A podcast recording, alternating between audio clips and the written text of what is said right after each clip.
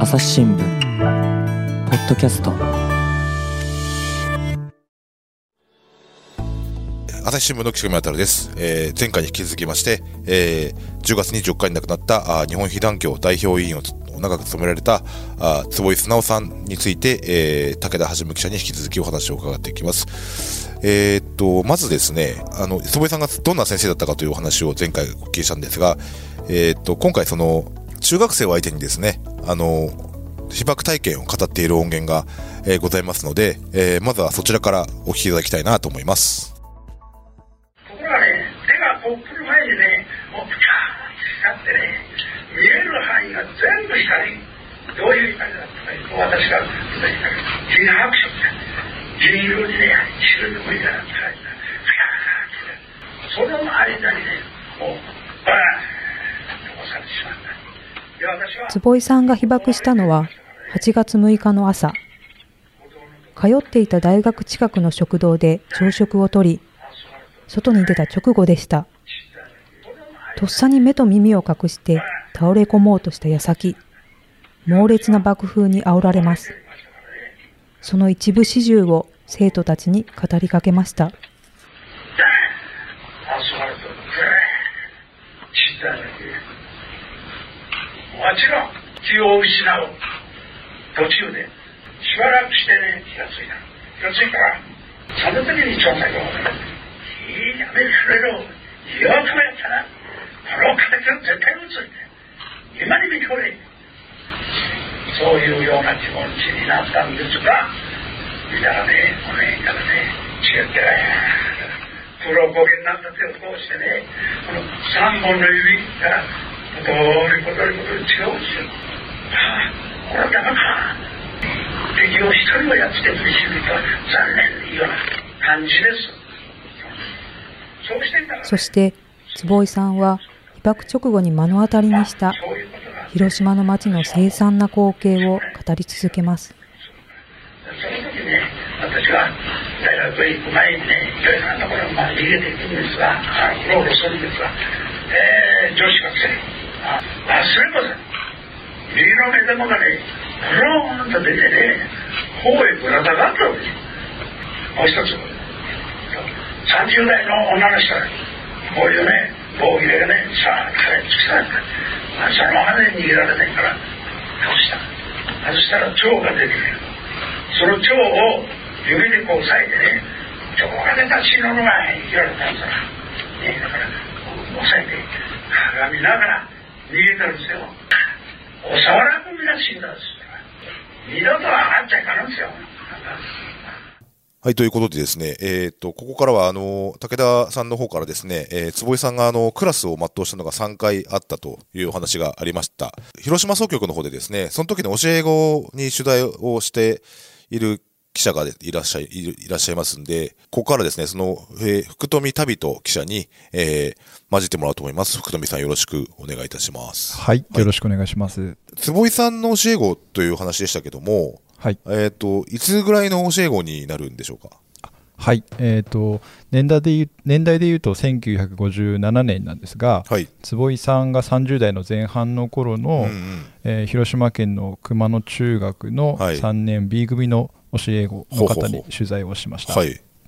はい。こう、ど、どんな感じの先生だったっていう話がありましたでしょうか？はいまずはあの基本的にはあのイメージと変わらずん明るくてはい穏やかで、はい。えー笑顔が絶えなかったとはい。うすごく人気がある先生だったというふうな、えー印象でした。はいなるほどですね。取材をしたのは、その教え子の人だと思うんですけども、こう、まあ、なんかその先生との思い出の話とかでもされてましたか？あはい。あの取材を、まあ、始めて、まあえー何回か取材をさせていただいたんですけど、はい。すごくもう思い出がこう溢れるように出てきてあのもう本当当時を思い出しながら、はい。すごくあのいろいろと語っていただきました。はい。えーまあ、一番はですね、はい。はい。あのまあ、あの被爆者坪井さん、はい。被爆者のまあ象徴的存在というふうに言われていましたが、というよりもあのずっと、まあ、ここ何十年も私たちの先生だったんだというふうな話をされていまして、はい。あのまあ、被爆者として世界を飛び回るようになっても、はい。こうクラス会をずっとあの60年以上にわたってはい。ずっとされてきたというふうな話をされていて、はい。うん。まあ、テレビで見ても実際に会っても変わらない先生だったというははははふうな話をされていたのが印象的でした。はい、なるほど。これ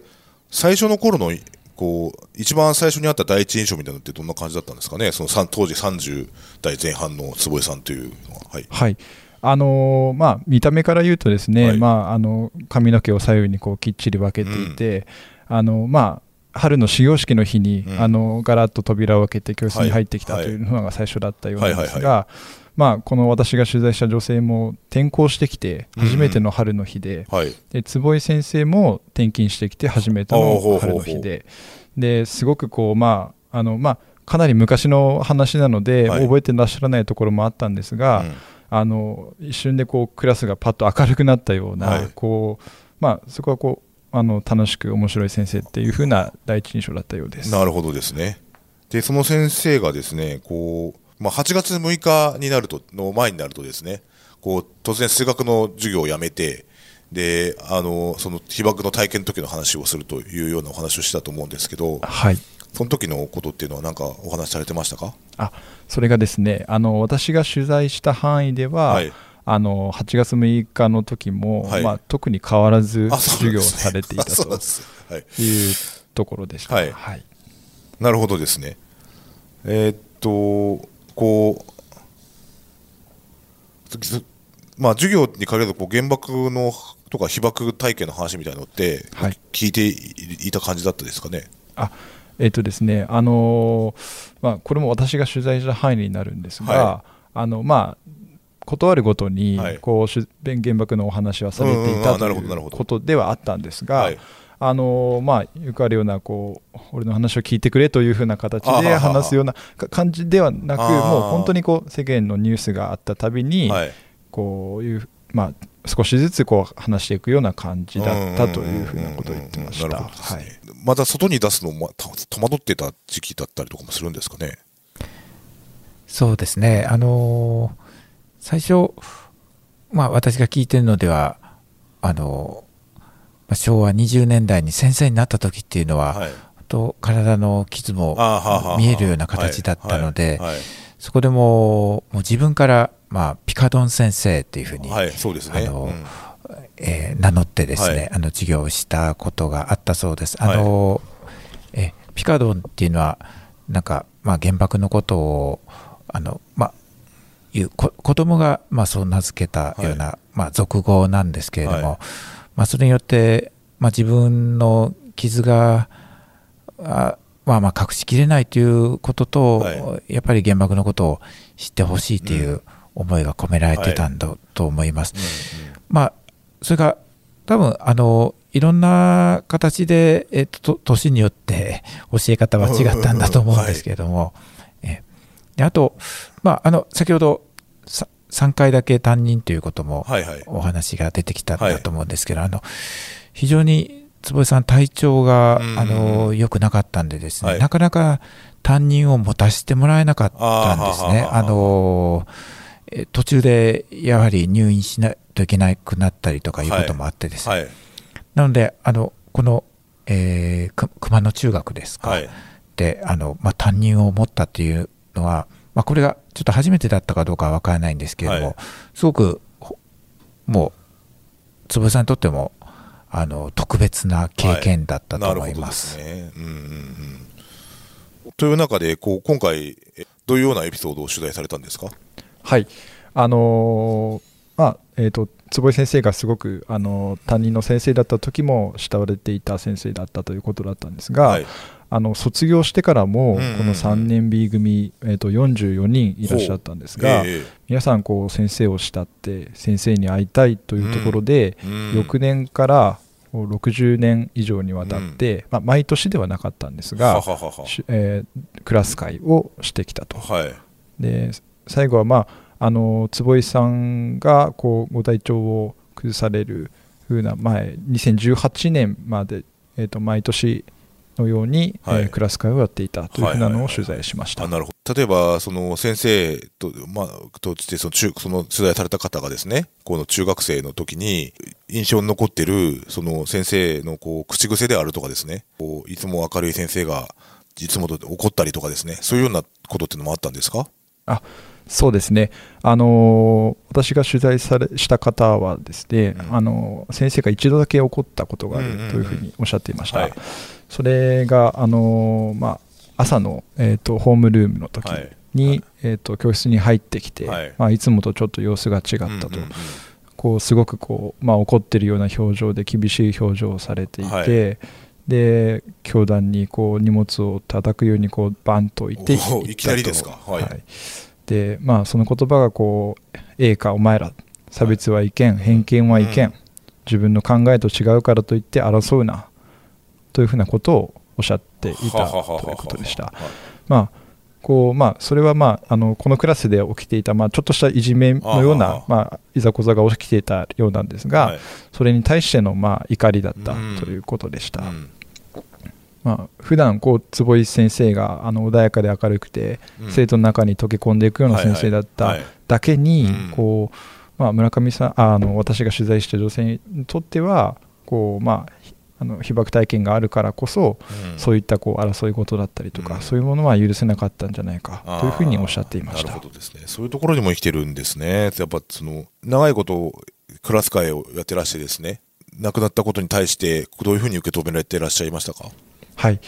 あのーまあ、ずっとこの60年間、うん。あの毎年のように会っていて、はい。であの被爆者として世界を飛び回る坪井さんもそうだし、はい。クラス会でいつもと変わらずこう明るく先生として接してくれるはい。坪井先生もはい。いたと、はい。なのでこう、まあ、亡くなってこれで1ヶ月程度経った。うん。今でも実感が湧いてこない。うん。ふうに言っていて、うん。でまああのご自宅のあの棚とかをですねいろいろ開けて、はい。あの先生との思い出を探してはい。いらしてう、ん。でそうですね先生に対して、まあ、いつか会えるんじゃないかと、うんまあ、今でも亡くなった実感が湧いてこないとはいいうふうにおっしゃっていました。うんうんうんうんはい。なるほどですね。先生としてもですね、すごい生徒とのこう絆がね、強いね、こう、ことを物語るようなエピソードかなと思いました。武田さんいかがですか？あそうですね、はい。い、や本当にあのやっぱり坪井さんにとっては僕クラスの担任を持つこと自体も本当貴重なことだったんですね、うんあの先生は40年間されたんですが、はい。担任をちゃんと持てたっていうのが、まあ、3年程度っていうふうにはい。伺ってます、はい。あのそれだけに本当に特別な思いがあったんだろうなと思います。はい。となんか、あのー今回あ見つかった写真もあったんですね。すねあのあの坪井さんが熊野中学のその3年 B 組の担任をされていた時の、えー当時のお写真でこれはまあどなたが撮ったかっていうのはちょっと不明なんですがあの私が取材をさせていただいた教え子の方が持っていらっしゃってで坪井さんがお亡くなりになってからご自宅のこう棚を探していた時にこうあこういうものがあったんだというふうに見つかった写真です。えっと、住宅の前で腕腕組みして、ね、若々しいね。まあ、かっこいいいですね。爽やかな写真ですね。これもあれですか？その、赤朝手地の方に出されるんですか？あそうですね、これも、はい。あのはい。なかなかこう教え子の方がずっと持っていらっしゃったので、はいなかなか出ていない写真ということで、なるほどはい、ですね掲載させていただきます。なんか他にもこう知られざるエピソードがね、いろいろ記事に集まってるというふうにお聞きしているので、で、ぜひね、こちらの記事のあのリンクも概要欄の方に貼っておきますんで、えそちらご覧になってほしいなと思います。はい。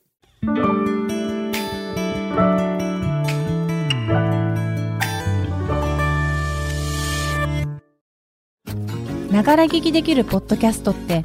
私の生活スタイルにちょうどいい。朝日新聞のニュースレターに登録すると編集者が厳選したニュースがメールで届くよ。思いがけない話題にも出会えるよね。ちょっと新しいニュースの読み方。朝日新聞。こう、授業のね、が内容とかどういう先生だったかっていうのを今はお聞きしてもらったんですけども、あの、まあ、原爆が投下されて、こう、な、十数万人が犠牲になってというふうに伝わってきてるわけですけど、あの、広島の町が壊滅すると、まあ、歴史の授業では習うんですけども、やっぱこう、当事者の生のお話をこう、特に中学生みたいな、こう、多感な時期に、えー、聞くというと、こう、やっぱり受け止め方っていうのは全然違うのかなと思ったりしますだからまあ、だからこうやってね、こうやってポッドキャストでご紹介しようと思ったというのもあるんですけどね。あのまあ、本当、あのまあ、80年代ぐらいまではですね、はい。はい、あの広島では坪井さん以外でもですね、はい、あの被爆体験を持つ教師がたくさんあの教壇に立ってました。あの先ほど、えー、岡田記者があの紹介したですねあの広島市立の緑町中学では、あのこの被爆30年あの1975年ですかね、昭和50年にあの PTA も協力してですね、はい、あの戦争体験集が作られてるんですけれども、まあ、それを読みますとですね、うん、あの坪井さんを含めたですねあの5人の、まあ、被爆教員っていうのが登場してですね、うん、あの互いのあの体験を語り合って、まあ、平和教育っていうのはこれからどうしていけばいいのかっていうふうになんかその語り合うっていうそういう座談会が収録されてます。あのまあ、その関東源には、まあ、これも意外だったんですが当時ですら戦争体験は風化しつつあると。ああ30年後でですか、えーはいはい、そうなんですね、はい、えー、まあ、でも、あの振り返りますとですね、まあ、戦後75年、まあ、今年76年ですね、まあ、日本で、まあ、一応平和主義っていうのがまあ堅持されてきたのは、はい、もう被爆者ら、まあ、戦争体験者がですね、うん、やっぱまあ直接的にも、まあ、あるいはまあ間接的にもですね、うん、あの次世代に、はい、まあ、戦争体験、まあ、被爆体験を伝えてきたことが大きかったというふうに改めて考えさせられますね。はい。ですから、あのまあ、これからもう戦争体験者、被爆者がいない時代っていうのが、まあ、必ずやってくるんですけれども、はい、まあ、それに向けてですねどのようにまあ戦争とかですね被爆の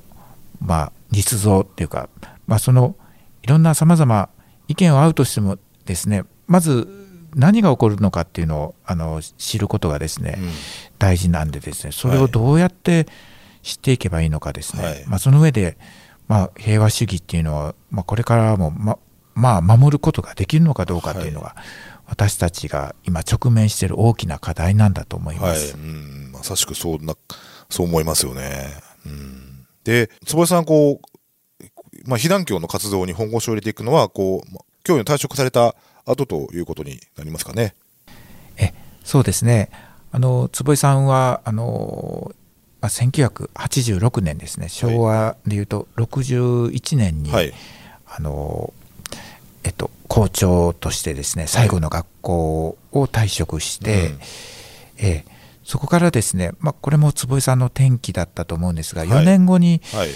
あの奥様を、うんうん、あの亡くされます、はい、あのまあ、本当に50代の後半で、という若さだったんですが、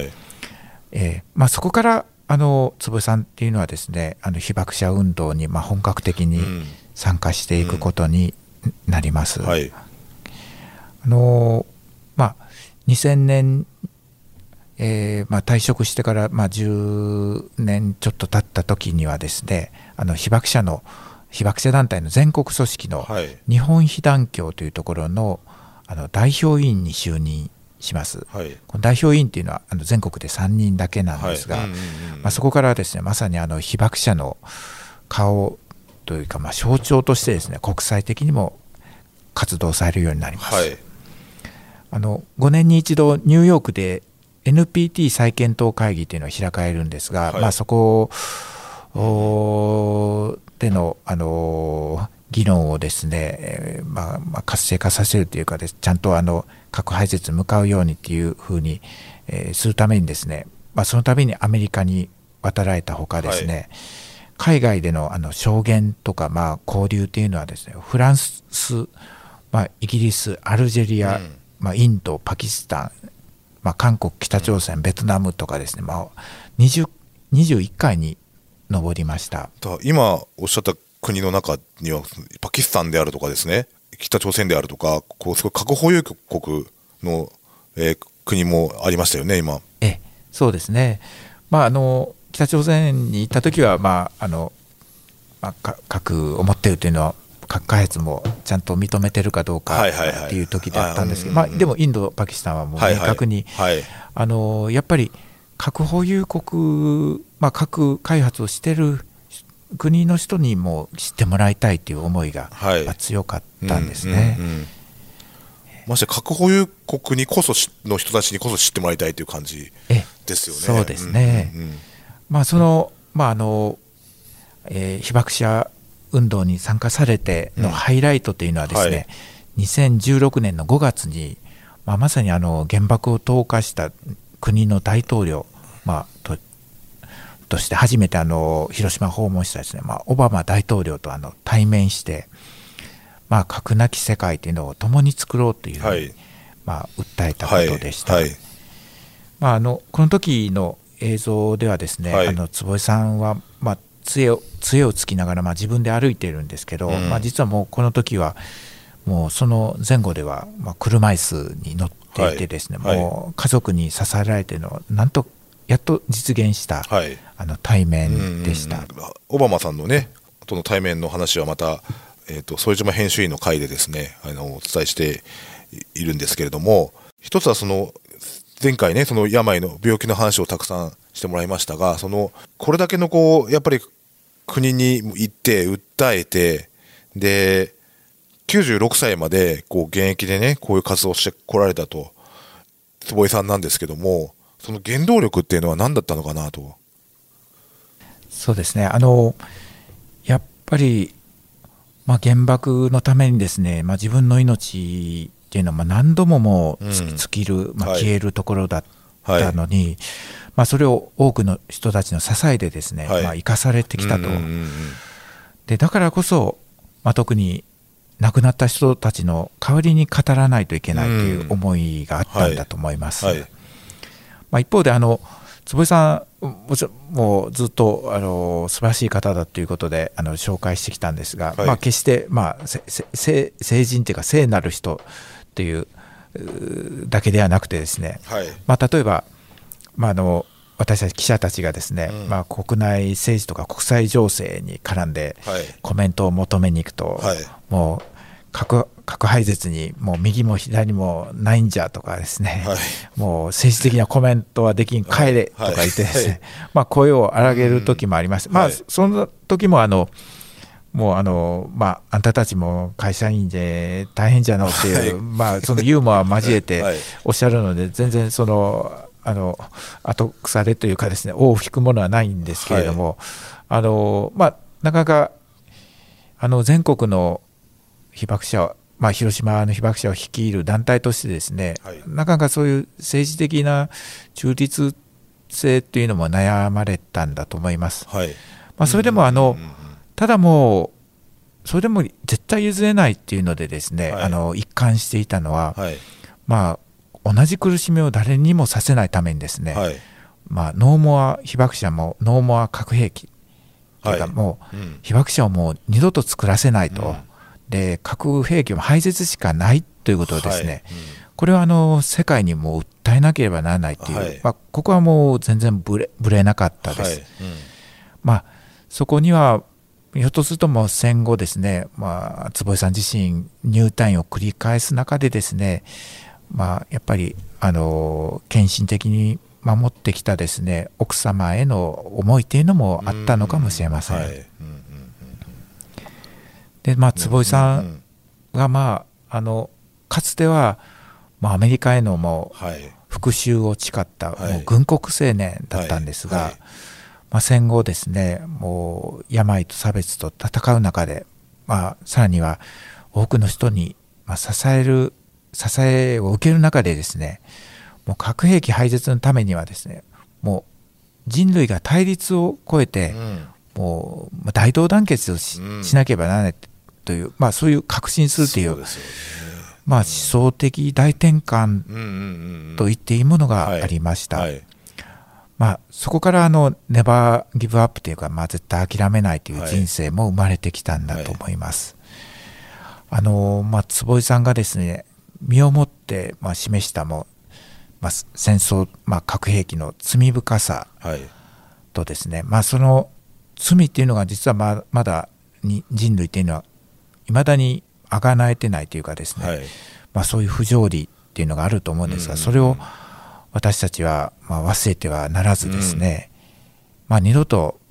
もうあの被爆者を作らせ作らない、まあ、核を使わせないし、まああのえー、使われる可能性も残さないというそういう未来を築く、まあ、遺産にしなければならないんだと思います。はい。うんうん、なるほど。いやだからさっき今おっしゃったその人類が対立を超えてと、ね、右も左もないんじゃというところにこうすごい現れてるなと思ったのはやっぱりこう日本の政治の中でもねこうアメリカに近い人とそうじゃない人とこう保守と革新とっていうのがあってでどっちかっていうとこう反戦とか比較っていうのはいわゆるリベラルな人たちが訴えてるような内容になってるんですけどもだけども核廃絶に向かう道っていうのは誰がどう見てもそっちのに向かわなければいけないわけでこれだから坪井さんのこう言葉を危機はなおさらですね。右も左もなく核廃絶に向かっていくような世の中をにしていかなければいけないんだなというのをこう改めて実感する話だったなと思います。はい、坪井さんはですね、はい、まああのまあ保守政治家というか、まあ、自民党も含めてですね、はいはい、あの戦争は絶対、まあ、やってはいけないと、で核兵器っていうのも認められないと、まあ、そこはもうあの絶対にこの共感できるっていうかですね、はい。うん、っていうことを、まあ、かなりあの信じておられましたし、はい、えー、まあ本当確信があったし、うん、ありますし、まあ、やっぱり最後まで、やっぱり考えが違う人と手をつなぐことも諦めなかった方でした。そうですね。我々もその諦めないということをこう胸に刻んでですね核兵器のない世界というのを目指してこう、これからも伝えていかなければいけないんだなというふうに思いました。はい。えー、最後にですね、あのー、えっ、ー、と、坪井さんが、あのこうやって96歳まで現役を続けてた原動力という話をしましたが、まあ、ご自身がこう、語っている、えー、ところをですね、えー、一言だけお聞きいただいて、えー、ここの回を締めたいと思います。武田さん、ありがとうございました。ありがとうございました。ただし、私はいろいろなことがあってね兄貴は2人も戦死しとるけね。だからやっぱりまた敵取らねえようになる、うん、中中国で死んどるしねもう一つはニューギニアで死んどる。長男次男が。三男は萩の方と山口県の方へ。王将していや呼び出されて、うん、四男は私。五男あれ男がかるじゃんご覧はあのよかねおおよかね。おおあれで突っ込む子もいや私もそうしたらあの特攻隊行くつもりだった。我が家は全部それだけ。弟はねまだ学校へに行ったぐらい。うちうちの裏かなんか、ね、関東の方へ、うん、あれ半年かいの？4月からだけ。あれぐらい行ってはパーへ。なるほど、うんよかったよかった。およかった。でそれでねそれが今年なくなったがね。あそれは88ぐらいで結局私だけ残ったね。今。あれ。あのそれはもうねなんだよしかもね人がやらん被爆者だけど。あああれが違うとったらなんじゃがね私も。すぐ死んだんだろうな。だから執念があったんか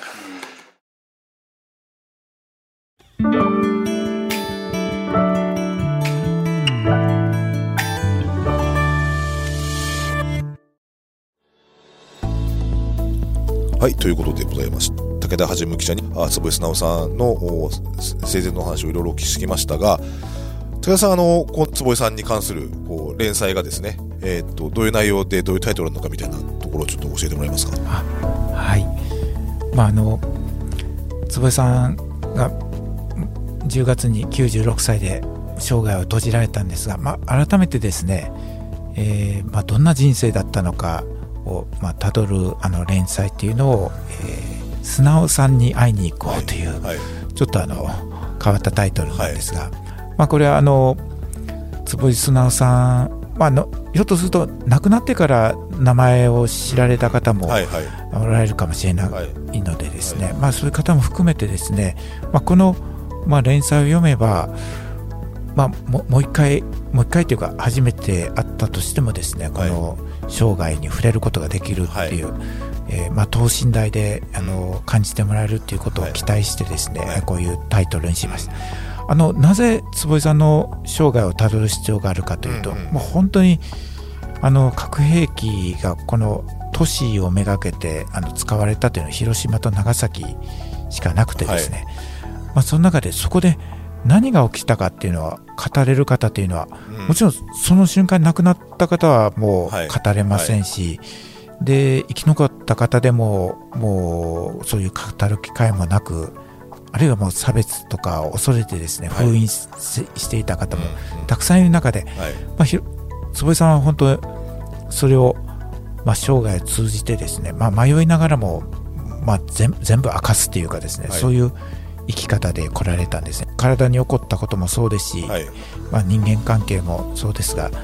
えー、そういうところを含めてですね、はい、やっぱもう核時代の、まあ、生き証人であると、まあ、それをたどるっていうことは、まあ、核兵器って使われた時に何が起こるのかってですね、まあ、それがもうあのもう本当に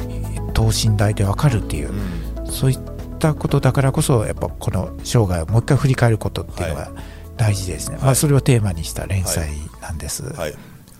じゃあ、素直さんに会いに行こう。ぜひ、えー、朝日新聞デジタルの、えー、検索窓から検索してください。えっ、ー、と、概要欄の方にもですね、リンクを貼っておきますので、えー、そちらからアクセスしてください。はい。ということで、朝日新聞ポッドキャスト、岸上渡がお送りしました。それではまたお会いしましょう。この番組では、リスナーの皆様からのご意見、ご感想を募集しています。概要欄の投稿フォームからぜひお寄せください。ツイッターやメールでも受け付けています。ツイッターでは番組情報を随時紹介しています。アットマーク、朝日ポッドキャスト。朝日新聞、ポッドキャストで検索してみてください。